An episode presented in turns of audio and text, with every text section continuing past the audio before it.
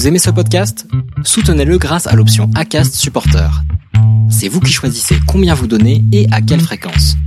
Cliquez simplement sur le lien dans la description du podcast pour le soutenir dès à présent.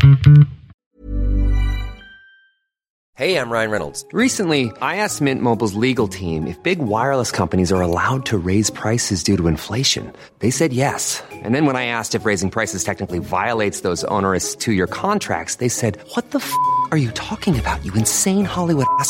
So to recap, we're cutting the price of Mint Unlimited from $30 a month to just $15 a month. Give it a try at mintmobile.com slash switch. $45 upfront for three months plus taxes and fees. Promo rate for new customers for limited time. Unlimited more than 40 gigabytes per month. Slows. Full terms at mintmobile.com. Les déviations racontent les histoires de celles et ceux qui ont changé de vie. En tant que médias indépendants, nous avons besoin de votre soutien. Vous pouvez suivre nos actualités sur notre site, vous abonner à notre chaîne YouTube, notre compte Instagram, Facebook et suivre nos podcasts sur Acast et les plateformes d'écoute.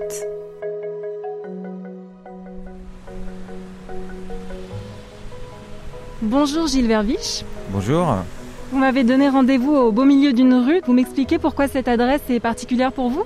Premier livre que je cherchais à publier, j'avais envoyé euh, des manuscrits, euh, j'avais reçu un mail de refus de cette maison d'édition. Mais dans le mail de refus, euh, il dit ah, ça va pas être possible pour une collaboration. Et il finit le mail, l'éditeur, en disant n'hésitez pas à venir nous voir rue de l'Ancry. Un mercredi, j'ai pris mon petit bus en me demandant qu'est-ce que je faisais là. j'ai monté les escaliers, je me suis retrouvé dans un bureau avec 4, 5, 6 stagiaires en me demandant encore ce que je faisais là, si on n'allait pas me jeter. Voilà, je me suis un peu oublié quoi. Et puis je suis rentré, j'ai dit bonjour, bah, je m'appelle Gilles Vervige, on s'était eu. Ah oui, très bien, bah asseyez-vous, prenez un café. Et je suis ressorti avec un contrat. C'est un moment de basculement parce que jusque-là j'étais donc professeur, enseignant de philosophie et puis euh, à partir de là j'ai commencé à publier et finalement je le dois peut-être à 20 euh, secondes de courage euh, en n'ayant pas trop peur de, la honte de l'image qu'on aura. Je me dis après tout, qu'est-ce que j'ai à perdre? Pas grand-chose. C'est un, lieu important. Qu'est-ce que ça vous fait de revenir sur les lieux du crime?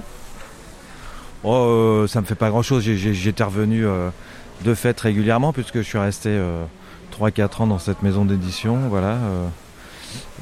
disons que je revis pas, je revis pas ce jour-là parce que je, suis revenu là dans d'autres circonstances. Hein. Là, on pourrait parler de Bergson qui nous parle de la mémoire, etc. Comment finalement euh, notre vision des, des, lieux qui nous entourent change au fur et à mesure. Hein. Vous savez, quand vous allez visiter un pays, la première fois, ça ne fait pas la même sensation ou impression qu'au bout d'un mois, quoi. Euh, et parce que finalement, je change avec euh, ce qui m'entoure et finalement, je le perçois plus de la même manière, voilà. Et donc voilà, donc je me suis, j'ai changé avec le lieu, je m'y suis habitué, donc il a pas le j'y suis pas venu qu'une fois dans ma vie donc il euh, n'y a pas le côté pèlerinage euh, voilà. Et puis bon depuis j'ai fait euh, d'autres d'autres choses d'autres maisons d'édition mais voilà. Effectivement et depuis vos premiers pas en tant qu'auteur vous avez écrit de nombreux ouvrages. Vous êtes aussi, vous l'avez dit, professeur agrégé de philosophie. Et je vous ai proposé aujourd'hui de déshabiller un peu la notion de changement Sauf que justement, il fait, euh, il fait bien froid sur ce trottoir. Est-ce qu'on va se réfugier à l'intérieur pour continuer cet entretien? Eh ben, si vous voulez, volontiers. Vous me suivez alors Voilà. Tout de suite, un nouveau rendez-vous, un instant philosophie avec notre invité Gilles Verviche. Entre autres choses, je lui ai proposé de réfléchir à une assertion que vous avez déjà forcément entendue. Deux points ouvrez les guillemets. J'ai réussi à donner le change. Alors nous voici bien installés, bien mieux installés. Euh, merci d'ailleurs au syndicat national des journalistes de nous avoir prêté cette petite salle. Sans transition, Gilles Verviche, ça veut dire quoi pour vous changer tout simplement?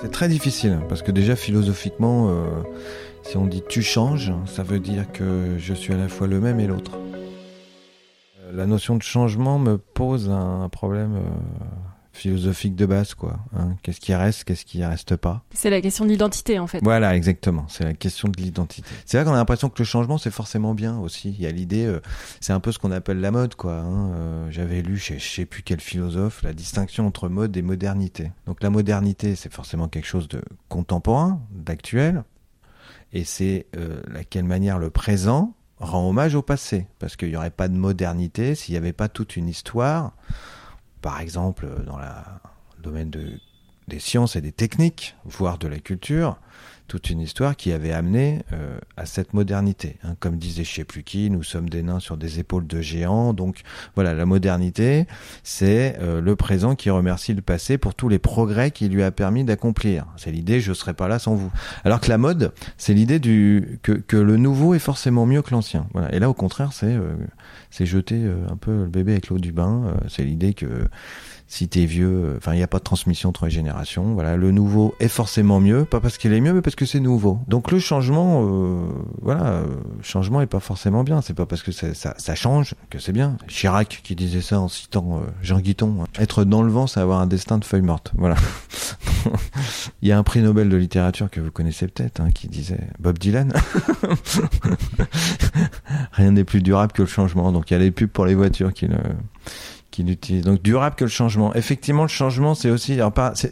Au départ, c'est purement philosophique. C'est-à-dire, on est dans le, on est dans le paradoxe. Hein. C'est-à-dire, quand on dit rien n'est plus durable que le changement, ça paraît évidemment contradictoire. Hein. Si je dis à ma femme, je te quitte, c'est pour que notre couple dure plus longtemps. Euh, ah bah rien n'est plus durable que le changement. Elle va, un peu s'étonner. Voilà. Mais c'est vrai que, euh, voilà, par exemple, si on prend un, un artiste, euh, je pense qu'il faut qu'il se renouvelle pour pouvoir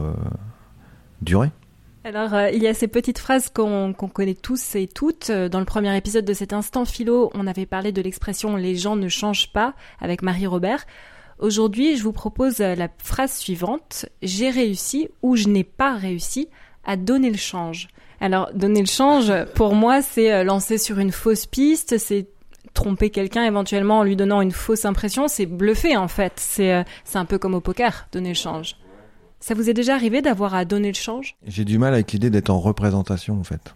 Parce que quand on est en représentation devant les gens, c'est ce que Pascal appelle un peu l'hypocrisie. Euh, on est en représentation parce qu'on attend des gens qui nous disent des choses bien, euh, qui flattent notre ego, etc. Et en fait, euh, quand on est en représentation, il y a un décalage avec celui qu'on qu'on croit être, je sais pas si on l'est vraiment, mais qu'on croit être, et puis l'image qu'on voudrait donner, qui est pas, voilà. Et donc, au bout d'un moment, le décalage entre les deux fait qu'on se sent mal parce qu'on se dit, ah, mais mon image, à un moment, s'ils arrivent à la voir, elle va peut-être, voilà. Alors, on est toujours plus ou moins en représentation, notamment quand on est prof. Mais euh, voilà, moi, en fait, au fur et à mesure euh, du temps qui passe, j'ai plutôt euh, pris l'habitude de qu'il y ait le moins d'écart entre ce que je suis ou ce que je crois être, en tout cas, ce que Bergson appelle le moi profond. J'ai parlé de Bergson tout à l'heure. Ce sera le fil euh, rouge. Mais le moi profond et le moi social. Voilà, c'est un peu ça. Entre le moi profond et le moi social. Voilà. Alors, je sais pas si je me connais très bien. D'ailleurs, je me connais assez mal. Euh, mais euh, voilà, j'essaye plutôt que les deux correspondent le mieux parce que sinon, il y a une sorte d'implosion, de malaise. voilà. Donc, je suis pas trop voilà, si c'est ça, euh, donner le change. Euh. Moi, ça me fait penser justement aux réseaux sociaux, en fait, où on cherche parfois à, séduire, à épater, à impressionner, en tout cas. Je pense que là, on donne le change. Euh, c'est même parfois irrésistible, en fait. Avec les réseaux sociaux, il y a quelque chose de cet ordre-là, je pense. Vous pensez peut-être à d'autres moments dans la vie où il est impossible de faire autrement, de ne pas donner le change? Ces réseaux sociaux, c'est intéressant, effectivement. Hein. Il y, a, y, a, une sorte d'effet miroir de, où tout le monde se se trompent les uns les autres. C'est des modèles de réussite, de beauté qui sont faux, des normes qui sont fausses, et en même temps ça nous rend triste parce que c'est un idéal qu'on n'arrive pas à atteindre. C'est-à-dire que les personnes qui ne font, qui incarnent cet idéal elles-mêmes n'y correspondent pas. Donc il y a un genre de jeu de dupe pour le coup. Hein, euh, L'illusion fonctionne assez bien en fait. Hein, euh. ces relations sociales, de réseau social virtuel. Euh, font que on est perpétuellement en train de, comme vous dites, donner le change.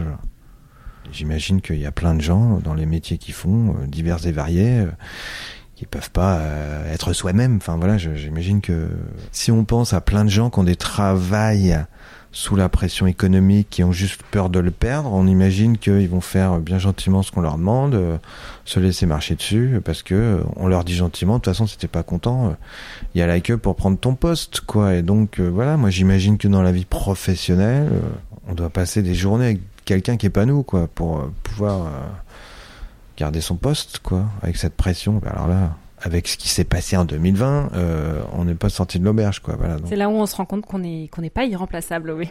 D'où l'intérêt, je pense, de, de est-ce que c'est possible? Voilà, moi, moi j'ai la chance de le faire, mais trouver euh, un travail qui nous correspond plutôt qui correspond aux normes sociales. J'avais un élève qui, qui, marchait bien en philo, qui était venu voir deux trois ans après la terminale. Il avait commencé les études de philo et puis il m'a dit j'ai tout arrêté. Là, je fais un, un, CAP de charpentier parce que c'est ça qui me plaît. Voilà. Donc il avait euh, vraiment les capacités pour faire un travail intellectuel. Et puis en fait, il s'est rendu compte que ce qui lui plaisait, c'était plutôt de travailler le bois. Alors ça fait cliché, mais moi j'ai été marqué par ce. Voilà. Il s'est rendu compte que c'est ça vraiment qui, qui, qui, qui, le rendait heureux. Voilà. Donc alors peut-être qu'on pourrait trouver euh, notre euh, réussite ailleurs que dans les images sociales qu'on essaye de nous imposer, par exemple la création d'entreprises, etc. Peut-être que c'est pas ça forcément, voilà. Parce que c'est peut-être pas réussir sa vie que de devenir quelqu'un qui ne nous ressemble pas. C'est une parfaite transition. On peut s'arrêter un, instant euh, sur l'autre notion présente dans cette phrase euh, réussir. Réussir à donner le change. Il y a peut-être autant à dire ici. Qu'est-ce que vous en pensez? Alors j'en pense pas mal de choses, j'ai même écrit un livre là-dessus, hein, c'est vous dire. Peut-on réussir sans effort ni aucun talent? Donc effectivement la réussite, euh, alors si on peut faire vaguement une petite allusion à une phrase politique qui m'avait un peu étonné, voire choqué, c'était euh, président de la République euh, en inaugurant euh, un campus de start-up, je sais plus comment ça s'appelle, il avait dit on est dans une ancienne gare, la Alfred qui est une ancienne gare, et une gare, c'est un lieu où se croisent les gens qui réussissent et ceux qui ne sont rien. Alors, c'est fou quoi. Les gens qui réussissent c'est ceux qui ne sont rien. Donc ça veut dire que déjà c'est un peu comme je le dis, euh, comme une pub de lessive. Hein. C'est blanc ou c'est noir, c'est propre ou c'est pas propre. Moi comme je rappelle quand je mets mes chaussettes, euh, c'est pas propre ou sale. Hein. Il y a un truc entre les deux. Hein. Je sais pas. Enfin, je vais pas vous rentrer dans les détails, mais c'est pas tout à fait. Voilà. il, y a, il y a des degrés. Voilà. Bon bref, on comprend que quand il dit des gens qui, qui ne sont rien, des gens qui réussissent et ceux qui ne sont rien, on comprend tous les présupposés qu'il y a derrière. C'est plutôt qui ont quelque chose ou pas, qui n'ont rien, voilà, euh, sous-entendu un peu de l'argent, et puis quelle réussite, bah on le voit, la réussite plutôt euh, d'entreprise, voilà. C'est très bien, hein, des gens qui réussissent, euh, dont le but c'est de gagner de l'argent, créer une entreprise, très bien, mais moi ce qui me dérange, c'est que ça devienne le modèle de toute réussite. Donc moi, ma grande phrase de référence, c'est il y a des choses qui dépendent de nous, d'autres qui dépendent pas de nous. Alors déjà, ça permet de se détendre un peu, c'est-à-dire que si on n'atteint pas ses objectifs, on peut se dire que de toute façon, il y a des choses qui dépendent pas de nous. Par exemple, moi, quand j'écris un livre, il y a des choses qui dépendent de moi, c'est de faire un bon livre, c'est-à-dire de mettre toutes mes forces dans la bataille, et puis tout le reste ne dépend plus de moi comment il va être reçu, comment il va être euh, édité, publié, voilà. Si on n'atteint pas le but qu'on s'était fixé, il faut se rendre compte que le but qu'on se fixait ne dépendait pas que de soi. Et donc, c'est quand même, euh, plutôt que raconter aux gens, euh, comme disait Steve Jobs, la différence entre l'entrepreneur qui réussit et celui qui échoue, c'est la persévérance. Moi, c'est vraiment ce contre quoi je me bats. Je veux dire, on peut persévérer tant qu'on veut, mais si on essaie de persévérer sur les points qui dépendent pas de soi, de toute façon, on n'y arrivera pas. Voilà. Et puis cette notion de réussite, je trouve que c'est un modèle quand même, effectivement entrepreneurial. Euh, euh, je sais pas si on parle de, bah, je sais pas, des soignants, euh, par exemple, euh, que ça veut dire la notion de réussite. Si on parle d'une relation amoureuse, on n'est pas dans le domaine de réussite où on coche des cases. Déjà, la vie est pas une compétition.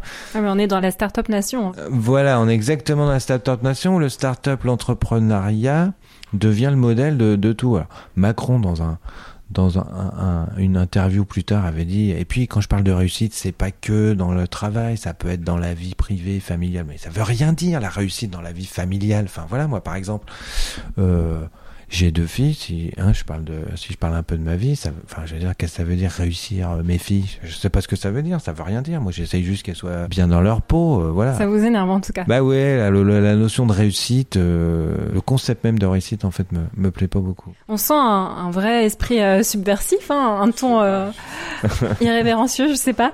C'est important pour vous, on va dire, le pas de côté, l'humour dans, dans votre pop philosophie? Alors oui, c'est important. Bah déjà, de toute façon, je peux pas vraiment faire autrement. Hein. Même quand je fais mes cours, sur deux heures de cours, je fais un quart d'heure de sketch.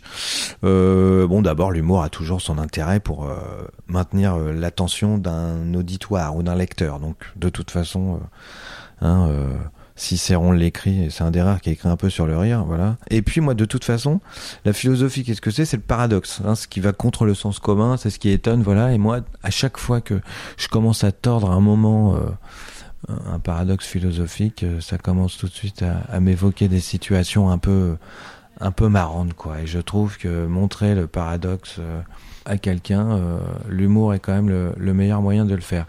Et effectivement, euh, quand vous parliez de pop philosophie euh, et ou de pop culture, faut pas confondre deux sens de sérieux. J'en avais parlé ça. J'avais fait un livre sur le rire justement. Comme Bergson Oui, alors On avait dit que c'était le fil rouge. voilà, voilà, pas comme Bergson. J'ai pas fait un, un livre comme Bergson. Moi, j'avais fait un petit truc, euh, effectivement, euh, peut-on rire de tout? Enfin, voilà, une question de, de base. Et j'avais lu, du coup, effectivement, le, le rire de Bergson, qui parle pas souvent du rire d'ailleurs. hein. Il est pas très marrant comme mec, parce que euh, il conclut quand même pour dire que dans une société idéale, il y aurait pas, il y aurait plus de rire. hein. Donc la pop philosophie, elle, à l'inverse, c'est une philosophie plutôt marrante. pour parler de choses sérieuses, hein, la mort, le sens de la vie, euh, on n'est pas obligé d'être sérieux. Il va dire ça, euh, Platon, euh, voire Aristote, hein, euh, que quelqu'un d'intelligent doit pas rire, quoi.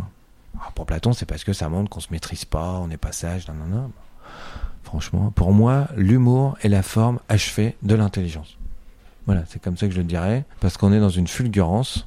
Pour moi, il y a deux euh, critères d'intelligence. C'est les gens qui ne doutent de rien et ceux qui n'ont pas d'humour. Et donc la pop philosophie, c'est de l'humour et du doute. Voilà, enfin en tout cas moi c'est ce que j'essaye de cultiver, mais même ça j'en suis pas sûr.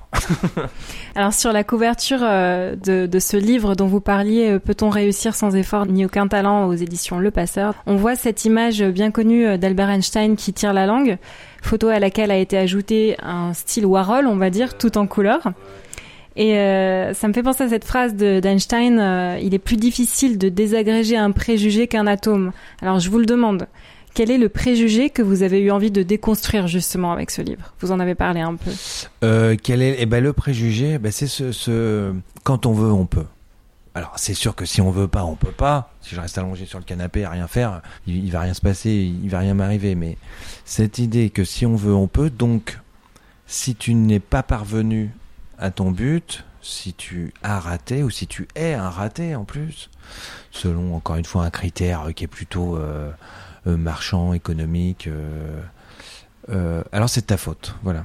Et donc euh, c'est ce préjugé-là euh, qui est en fait un moyen pour des gens qui en général ont des situations plutôt privilégiées dans la société de légitimer leur position en se disant bah si je suis là c'est que je l'ai mérité. J'ai regardé Miss France tiens.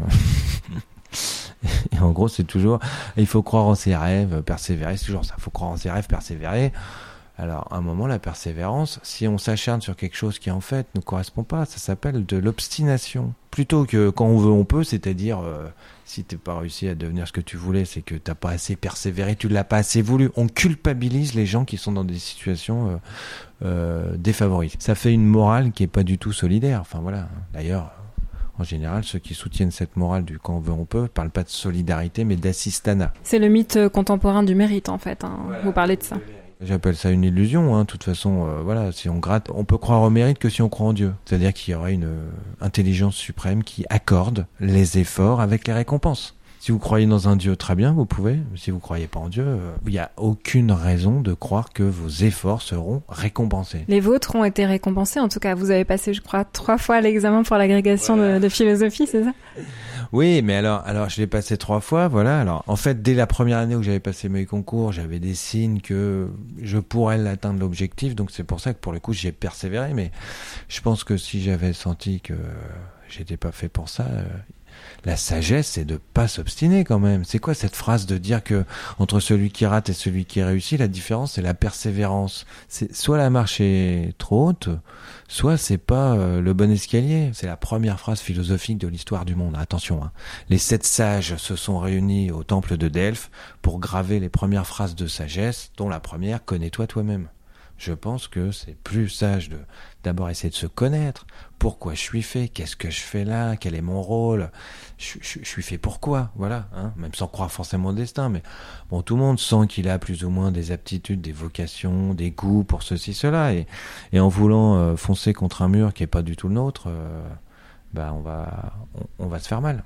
Bon, alors à quelle conclusion est-ce que vous en êtes arrivé avec cet ouvrage? C'est quoi réussir sa vie? Est-ce qu'on a raté euh, sa vie si on n'a pas réussi à 30 ans? Ah non, non, non, non, non, non, non, non. Comme dit Aristote, on peut savoir si on a raté ou réussi sa vie euh, quand on est mort. Et certains réussissent, certains ou certaines réussissent post-mortem, du coup. Dans ce livre, je parle de Van Gogh, hein, évidemment. Donc, euh, même quand on est mort, on ne sait pas si on n'a pas réussi quelque chose. Mais sans aller jusqu'à une gloire post-mortem, déjà, est-ce que réussir sa vie, c'est forcément avoir la gloire? C'est pas forcément ça le modèle de réussite de tout le monde. Mais regardez, Stéphane Essel, hein, bon, qui avait été résistant, etc., il a quand même explosé aux yeux du grand public à 93 ans, quoi, hein, avec indignez-vous, voilà. Donc il euh, y a pas Kant, grand philosophe. Il y a des philosophes qui écrivent très jeunes. Hein, euh, la Boétie, la servitude volontaire, il l'a écrit à 16 ans. Euh, Hume, philosophe anglais, il a pareil, il a écrit à 18 ans, il a publié à 26. Mais Kant, son premier livre, euh, Critique de la raison pure, c'est il l'a publié à 60 ans, quasiment. Hein, il est né en 1724 pendant les Lumières, donc. Euh, et puis son premier livre, c'est 1880. La carrière philosophique de Kant, c'est 1780, 1800. Euh, voilà. Donc entre 60 et 80 ans. Voilà. Donc s'il était mort avant, euh, on n'en aurait jamais entendu parler. Donc. En même temps, il faut toute une vie pour écrire la critique de la raison pure on se rassure en se disant ah bah Harrison Ford il a explosé qu'à 35 ans, Louis de Funès 45, etc etc. Et puis voilà, puis de toute façon euh, le but de la vie c'est pas forcément de de, de réussir dans ce sens-là, euh, mais par ailleurs euh, moi je dirais je dirais pas que ce qui compte c'est le bonheur, hein, voilà. Schopenhauer disait ça. Hein, il dit la grande erreur, c'est de croire que nous vivons pour être heureux. Ça veut pas dire être malheureux, mais je, je, je suis pas sûr que ce soit la clé non plus. Si je dis euh, c'est pas la réussite qui compte, euh, tout de suite on imagine que c'est un peu la phrase euh, type développement personnel. Ben non, ce qui compte c'est d'être heureux. Ben non, non, non. Moi je, je pense pas non plus que ce qui compte c'est d'être heureux. Qu'est-ce qui compte alors? Se réaliser, quelque chose comme ça, comme je le disais, se réaliser. alors c'est, je crois que c'est Breton qui disait ça, André Breton. Trouver cette différenciation. Voilà. Qu'est-ce que je fais là?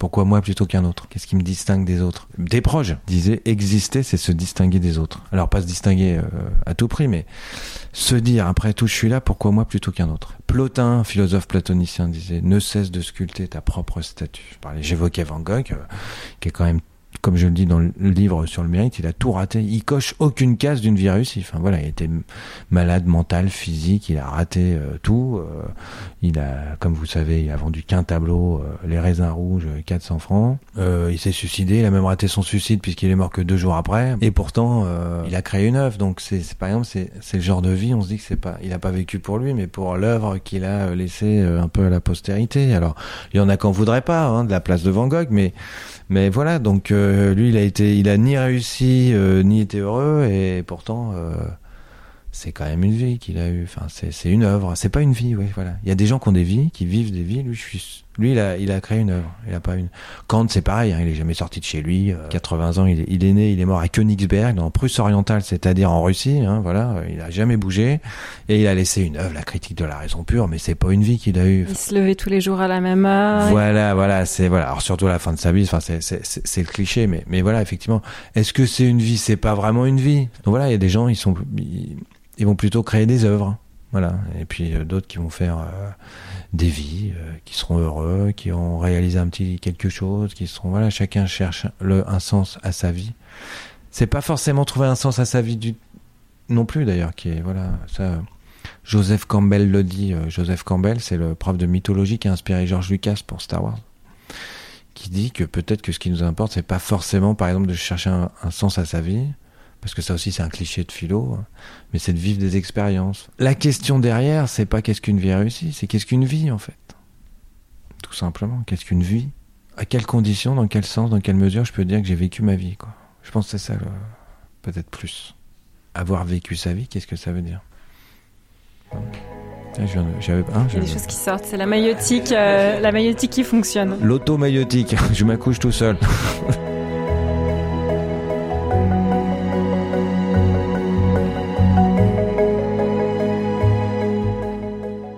Justement, en parlant de maïotique, on va remonter euh, avant Kant. Vous en parliez tout à l'heure, la philosophie stoïcienne, euh, Épictète en tête, si j'ose dire. Euh, Épictète fait la distinction entre les choses qui dépendent de nous, donc euh, notre vie spirituelle, nos, nos, pensées, nos jugements, nos désirs, notre volonté, etc. C'est-à-dire ce sur quoi on peut agir, et les choses qui ne dépendent pas de nous, notre beauté, notre santé, notre place dans la société, notre destinée même. Tout en fait. Hein. voilà, c'est ça, ce qui dépend des circonstances extérieures en, en quelque sorte. Alors selon vous, est-ce qu'il faut revenir à cette philosophie antique pour traverser la vie? Oui, sûrement. Oui, parce que j'ai l'impression que l'idée, c'est la satisfaction du devoir accompli ou d'avoir fait ce qu'on avait à faire sans avoir euh, le sentiment de porter le poids de l'humanité sur soi. Euh, Il y a une élection, je vais voter, voilà, mais mais c'est à l'inverse, pas se dire ah bah comme toute façon ce, ce que je vais faire, euh, c'est c'est ça évite les deux extrêmes. Le premier extrême qui consiste à dire oh bah si c'était pas moi c'était un autre. Euh, à quoi bon les voter après tout c'est une voix sur 70 millions. Euh, effectivement, à quoi bon trier les déchets C'est pas ça qui va sauver la planète. Ah ma gamine de 4 ans chante ça. hein. On n'est pas des magiciens mais si chacun y met du sien. Ça c'est le côté désespérant, c'est-à-dire il y a tellement de choses qui dépendent pas de moi, c'est même pas la peine de commencer, voilà. Ce qui est une bonne excuse pour rien faire ou pour euh, avoir fait des choses mal. Papon se défendait comme ça. hein. Si ça avait pas été moi, ça aurait été un autre. Mais je crois me souvenir que Jean Moulin était aussi préfet et que lui, il a dit, bah, c'est, je préfère que ce soit un autre, ça sera pas moi. Voilà. Donc Moulin, lui, a démissionné de son rôle de préfet puis il est devenu résistant. Donc c'est faire ce que je voudrais que tout le monde fasse à ma place, même si je sais que les conséquences seront pas les miennes. Et puis à l'autre extrême, c'est de croire que tout dépend de moi. Et de, de dire, euh, bah moi, si, si on veut, on peut, euh, et que si toi t'as raté, bah c'est parce que tu voulais pas, parce que moi je me suis fait tout seul, euh, voilà. Donc c'est entre les deux, ça permet, je- à mon avis, d'être plus sage, plus solidaire, plus bienveillant envers les autres, plus heureux aussi, plus serein, voilà. Même si moi je le suis pas, hein, je- moi je vends de la sérénité, j'ai pas un gramme sur moi, hein, comme disait Coluche, euh, mais mais voilà, mais effectivement c'est c'est une phrase qui qui à mon avis euh, permet de c'est un genre de phrase de clé de la sagesse. Voilà, se dire toujours euh, quand on a une contrariété, euh, que ce soit morale, psychologique, euh, politique, il y a des choses qui dépendent de nous et d'autres qui n'en dépendent pas. Ce qui évite à la fois de ne rien faire et à la fois de s'en vouloir pour les conséquences éventuelles. je peux m'en vouloir de ce que j'ai fait ou pas, mais voilà. Mais par exemple, je le disais tout à l'heure, hein, mais quand on fait ce qu'on avait à faire et puis qu'après euh, on n'obtient pas le, succès qu'on voulait, euh, ben, on se dit il y a des choses qui dépendent de nous, d'autres qui n'en dépendent pas. Quand je faisais la promotion de ce livre sur le mérite, on, ah mais qu'est-ce que vous apprenez à vos enfants? Moi je leur apprends le si tu quand, quand on veut pas, on peut pas. Voilà, donc c'est-à-dire euh, fais des efforts, fais un travail. Mais je leur apprends aussi que ce qui compte c'est d'avoir fait ce qu'elles avaient à faire et que je les gronderai jamais parce que euh, elles ont un mauvais résultat. Mais parce qu'elles y mettent de la mauvaise volonté. Les ados, les enfants pourraient répondre à leurs parents euh, comme les stoïciens, tout, tout ce qui doit se passer euh, se passera finalement. Euh, D'ailleurs, on pourrait croire à une forme de fatalisme. Quelle est la, la place de la volonté et de la liberté, surtout dans la philosophie stoïcienne? Eh bien, il y en a pas beaucoup en fait. Hein. Pour être tout à fait honnête, je crois pas beaucoup au libre arbitre. J'y crois pas beaucoup et je pense que même les gens, par exemple, cour- courageux, persévérants, c'est dans leur nature. C'est assez difficile de prouver la liberté d'un point de vue métaphysique en fait. hein. Alors c'est une belle idée, mais voilà. Moi après, ma conviction, c'est que je parlais, j'ai commencé là-dessus hein, sur mes 20 secondes de courage, mais je me demande dans quelle mesure ces 20 secondes de courage, à ce moment-là, c'était pas plus fort que moi en fait. On peut pas savoir si en fait on aurait pu faire autre chose que ce qu'on a fait à ce moment-là. Là, c'est peut-être euh, la force intérieure, comme vous disiez tout à l'heure, le... quelque chose qui est plus fort que soi, aussi quelque chose qui nous transcende. C'est ce que Jung appelle le Dieu. Hein, L'idée, le souffle, l'enthousiasme, l'enthousiasme. Ouais, le souffle divin. En tout cas, pour finir sur les, les stoïciens, euh, donc je crois comprendre que celui ou celle qui, qui réussit finalement, c'est peut-être celui qui reste euh, tranquille, stoïque par rapport aux vicissitudes de l'existence. Oui, voilà, qui peut tout réussir du coup, qui peut rien rater. C'est celui qui sera toujours heureux. Aristote le dit un petit peu aussi. C'est ça le secret de la sagesse antique, hein, c'est-à-dire euh, devenir complètement indifférent euh, aux vicissitudes et, rester euh, sage et heureux quelles que soient les circonstances. C'est ça la réussite pour un. Voilà, donc c'est ne plus faire dépendre sa réussite, son bonheur, de, circonstances extérieures. Voilà, c'est ça l'idéal euh, antique. Dire que le sage réussit toujours car il n'est jamais atteint par les échecs en fait. C'est ça le secret de la réussite. Comme vous le savez, les déviations, euh, ce média Les Déviations raconte l'histoire de celles et ceux qui ont décidé de changer de vie. Vous pensez que redéfinir sa vie, c'est aller jusqu'à redéfinir son identité? Bah, ça peut, mais euh, je sais pas si c'est redéfinir ou est-ce que c'est redéfinir son identité ou plutôt euh, retourner à l'origine, c'est-à-dire euh, est-ce qu'elle aurait dû être euh, dès le début C'est peut-être, on parlait de destin, euh, peut-être euh, se rendre compte qu'on Hein, quand on dit à quelqu'un t'as raté ta vocation, ça vient de, du latin aussi, ça veut dire être appelé par Dieu quand même au départ. Donc finalement c'est pas c'est pas très éloigné du destin. Et donc euh, si changer son identité, alors évidemment quand vous parlez d'identité, je pense tout de suite à l'identité sexuelle. Euh, moi, euh, voilà, c'est-à-dire que quand on est né fille dans un corps de garçon ou l'inverse, on a quand même le sentiment que en se changeant, on devient plus soi-même. Si à un moment on a besoin de changer, c'est est-ce qu'on devient quelqu'un d'autre ou est-ce qu'au contraire on se rapproche plus de soi-même? Voilà, euh, de son identité justement. Hein. Après, on pourrait considérer l'inverse. Moi, c'est aussi ce que je pense que on n'a qu'une vie, alors vaut mieux en faire en sorte d'en avoir plusieurs, quoi. Euh, mais je sais pas si c'est changer son identité parce que changer de vie, euh, son identité. Tout ça, c'est dans la mesure où on définit sa vie et son identité par son activité professionnelle en particulier. Et effectivement, j'en parle un peu dans le, dernier livre sur, sur l'ennui, où je parle beaucoup des loisirs et du travail. Mais effectivement, quand on dit à quelqu'un qu'est-ce que tu deviens, en général, on, on va raconter son métier.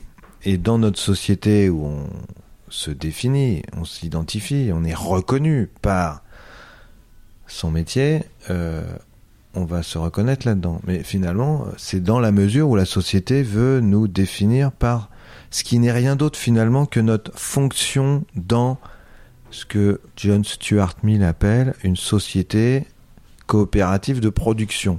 Est-ce que la fonction que j'ai dans la société, c'est ce que je suis? Quand on parle du démon de midi, de gens qui changent de vie d'un coup, est-ce que c'est pas ce dont on parlait tout à l'heure, c'est-à-dire se rendre compte que la personnalité qu'on s'était construite avec le métier qui va avec, était plus ce qu'on appelle le moi social, en répondant aux normes, euh, déjà que nos parents nous avaient transmises, et puis que la société en général reconnaît, et puis qu'à un moment, quand on devient un peu mature, un peu plus adulte, euh, ce qui prend du temps, et ce qui peut arriver à 50, 60 ans, se dire, bah finalement, c'est pas moi tout ça. C'est pour ça qu'effectivement, je dirais bien qu'on ne change pas d'identité, on la trouve un peu plus. Changer de vie, c'est plutôt trouver son identité qui était peut-être là dès le départ. Je parlais d'identité sexuelle pour ce qui est du, genre, mais ça peut être aussi euh, l'orientation sexuelle, par exemple, hein, où des gens vont être... Euh, j'en connais quelques-uns comme ça, hein, mariés, deux enfants, euh, et puis à 40 ans, ils se rend compte que c'était pas du tout, en fait, ça le truc, quoi, voilà. Mais je pense que changer de vie, c'est pas changer d'identité, c'est plutôt la trouver. Celle qui dormait là depuis longtemps et que la société a un peu. Un Bergson, il parle d'une croûte. Hein. Il quand il parle du, moi social, il dit c'est une croûte qui se fait au-dessus du moi profond. Que du coup j'ai du mal à, au sens de la croûte terrestre, au truc là. Même ça peut être une croûte d'une blessure, hein, un truc qui fait que ça cache ce que je suis au fond, voilà.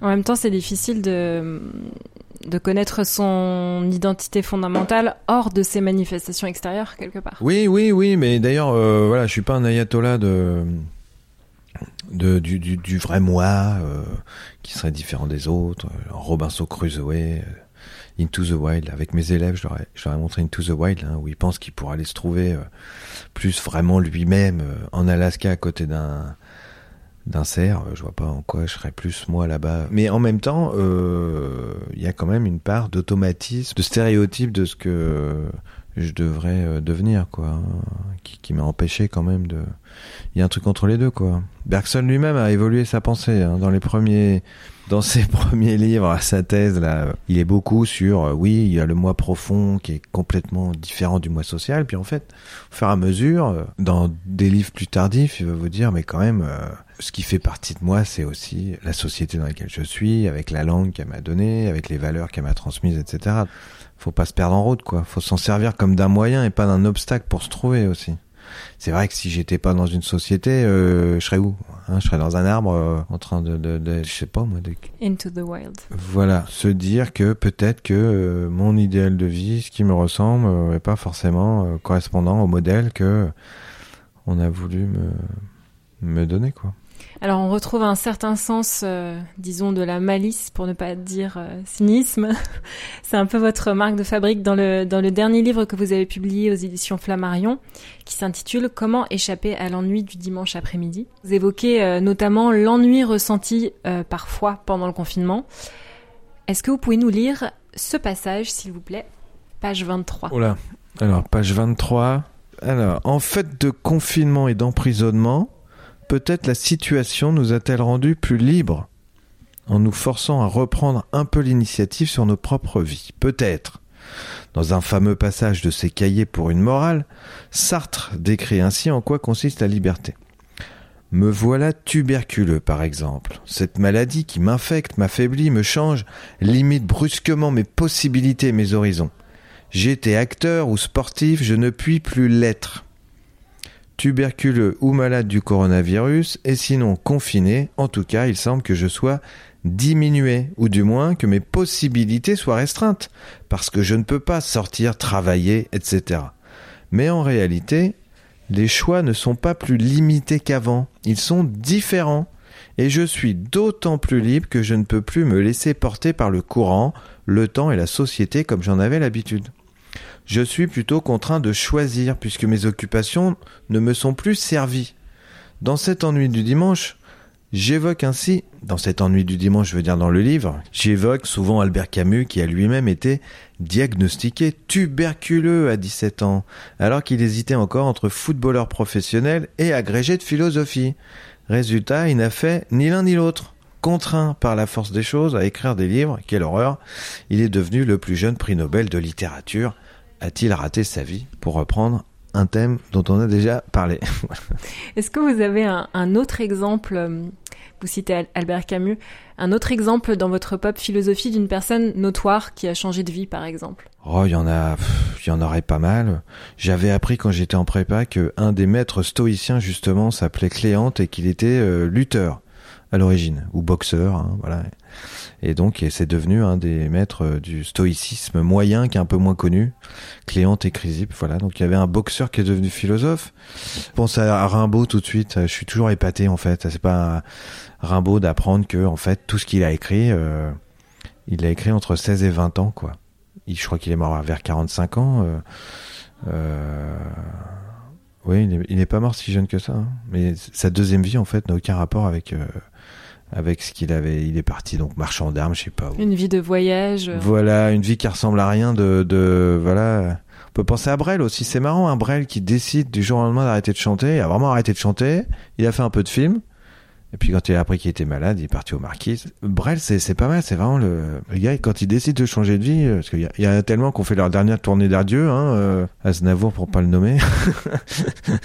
euh, et finalement, on n'arrive jamais à décrocher. C'est quand même quelque chose de, de dire j'arrête, je change de vie, mais vraiment quoi et d'avoir ni nostalgie ni rien. Euh, un dans Gladiator, il dit les hommes devraient savoir quand ils sont vaincus. Mais des philosophes, par contre, qui changent de vie, ça, je, je, ça se fait plutôt dans l'autre sens en fait.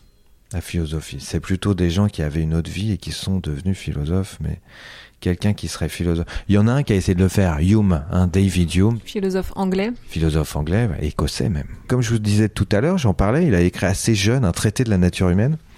Et puis, euh, il a fait ce qu'il appelle une crise de mélancolie, donc ce qu'on appelle une dépression nerveuse aujourd'hui. Et il, il, plaidait pour un genre de vie mixte en disant faut pas être que philosophe.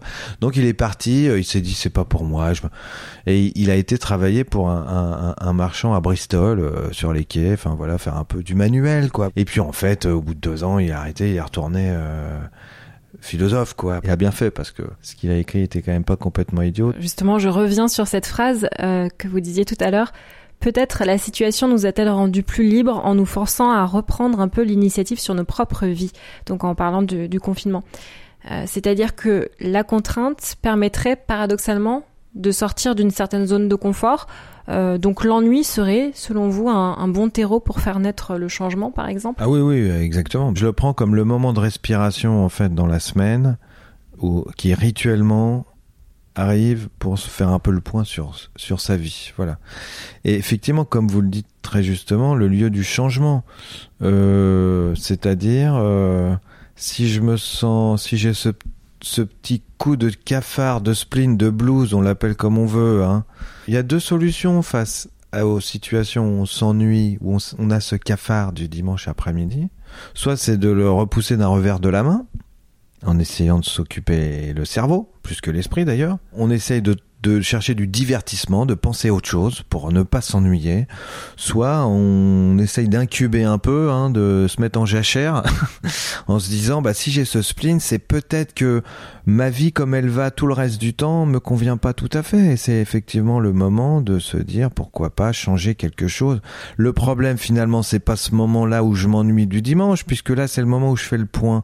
C'est peut-être tout le reste de la semaine où je préfère pas me poser de questions. Donc c'est effectivement, évidemment, effectivement, évidemment que l'ennui c'est euh, le moment de remise en question. Et donc de changement si on essaye de s'en emparer un peu. Après, comme on dit, l'ennui ça peut être chiant. Hein. Je vous en parlais off the record encore une fois, mais quand on voit des magazines féminins en particulier, j'ai vu ça souvent parce que j'ai travaillé sur pour mon livre, j'avais travaillé sur un de ces magazines. Comment se dégager du temps pour soi, avoir du temps pour soi. Nous courons après le temps, on n'a jamais le temps de rien faire.